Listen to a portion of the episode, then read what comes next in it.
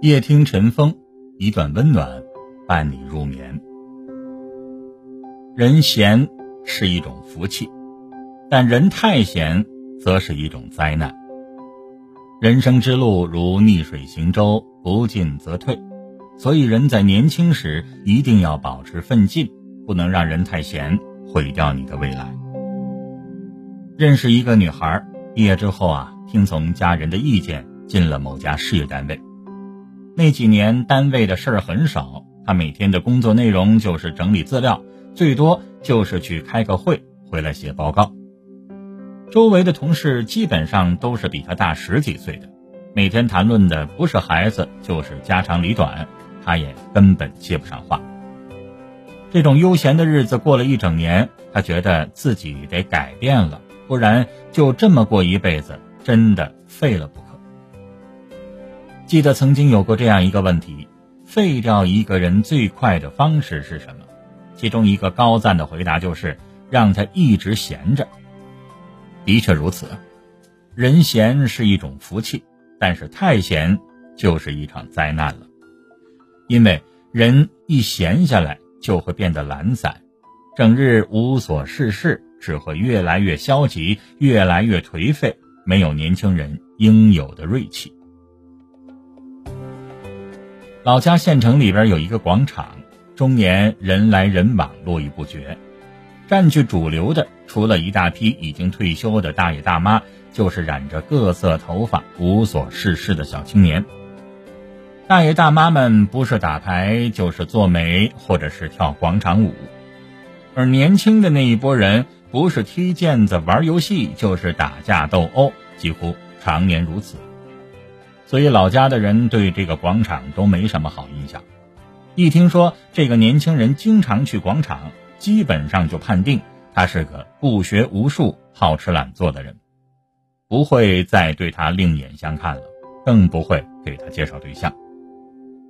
大道理他们不会说，但他们只明白一件事儿：一个年纪轻轻却天天自由散漫、不动态、不努力的年轻人，这辈子基本也就废了。真的，也不怪老人们这么说，因为那些年轻人整日里确实不是聊鸡斗狗，就是打架生事，指望他们成家以后就懂得责任，简直是天方夜谭。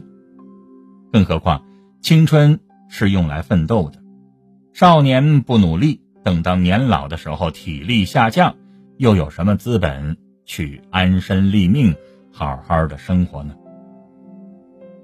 解决人生困境的唯一有效途径，就是让自己忙起来。人生百忧，皆是因为太闲，而忙碌就是最好的解忧的方法。去年疫情期间，朋友的店遭受了不少的损失。他刚刚定下婚期，还想着过完年以后呢，可以好好的赚一笔，因此囤了不少的原料。可是疫情突然来袭。等到真正开业，已经是下半年了。囤的原料坏了不说，店面也因为长时间没打理，需要重新装修了。最后总体算下来，损失了一大笔。加上前年也没有开业，他每天都感慨快活不下去了，一天天的满满的负能量。没想到后来他把店一开，再看不到他每天伤春悲秋了。国庆之后，生意恢复的非常不错，所以和女友趁着假期赶紧结了婚，蜜月都没度，就继续忙活店里的事情去了。一场疫情对我们的生活有了太多的影响，越来越多的人开始重新思考并积极面对自己的生活，也有越来越多人的生活方式正在被迫改变着。曾经我们以为生死是一件离我们很遥远的事儿，但一场疫情让我们明白，明天和意外随时都有可能到来，而不管什么样的苦难，逃避永远是解决不了任何问题的。唯有积极面对，让自己有面对一切的勇气和信心。忙碌能治愈生活的一切矫情。人一闲就容易生事。不是和外界斤斤计较，就是内心变得脆弱和敏感。所以，还是让自己忙碌起来吧。忙起来，你就会发现，人生中值得计较的事情根本就没那么多。忙起来，你就会发现，很多事情并没有想象当中那么多的苦难。忙起来，你就会发现，原来很多的烦恼都是自己给自己叠加的，都是一些没有意义的。请记住，忙碌是治愈你一切烦恼的良药。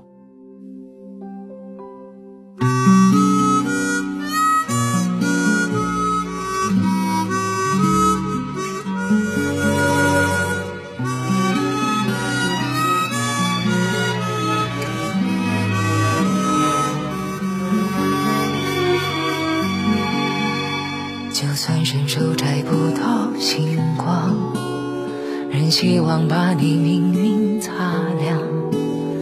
那萤火微弱，但毫不隐藏。我们凭什么还不算？人生巨浪中的小木船，颠簸的自信不够果断。你的泪光柔软了倔强，这一扇生命全都被你照亮。这一生洒满一夜星光，让所有伤感都得以回甘。渺小的我有巨人的勇敢，哪怕世界未必会更灿烂，燃烧自己给你温暖。再平，为你而不平凡。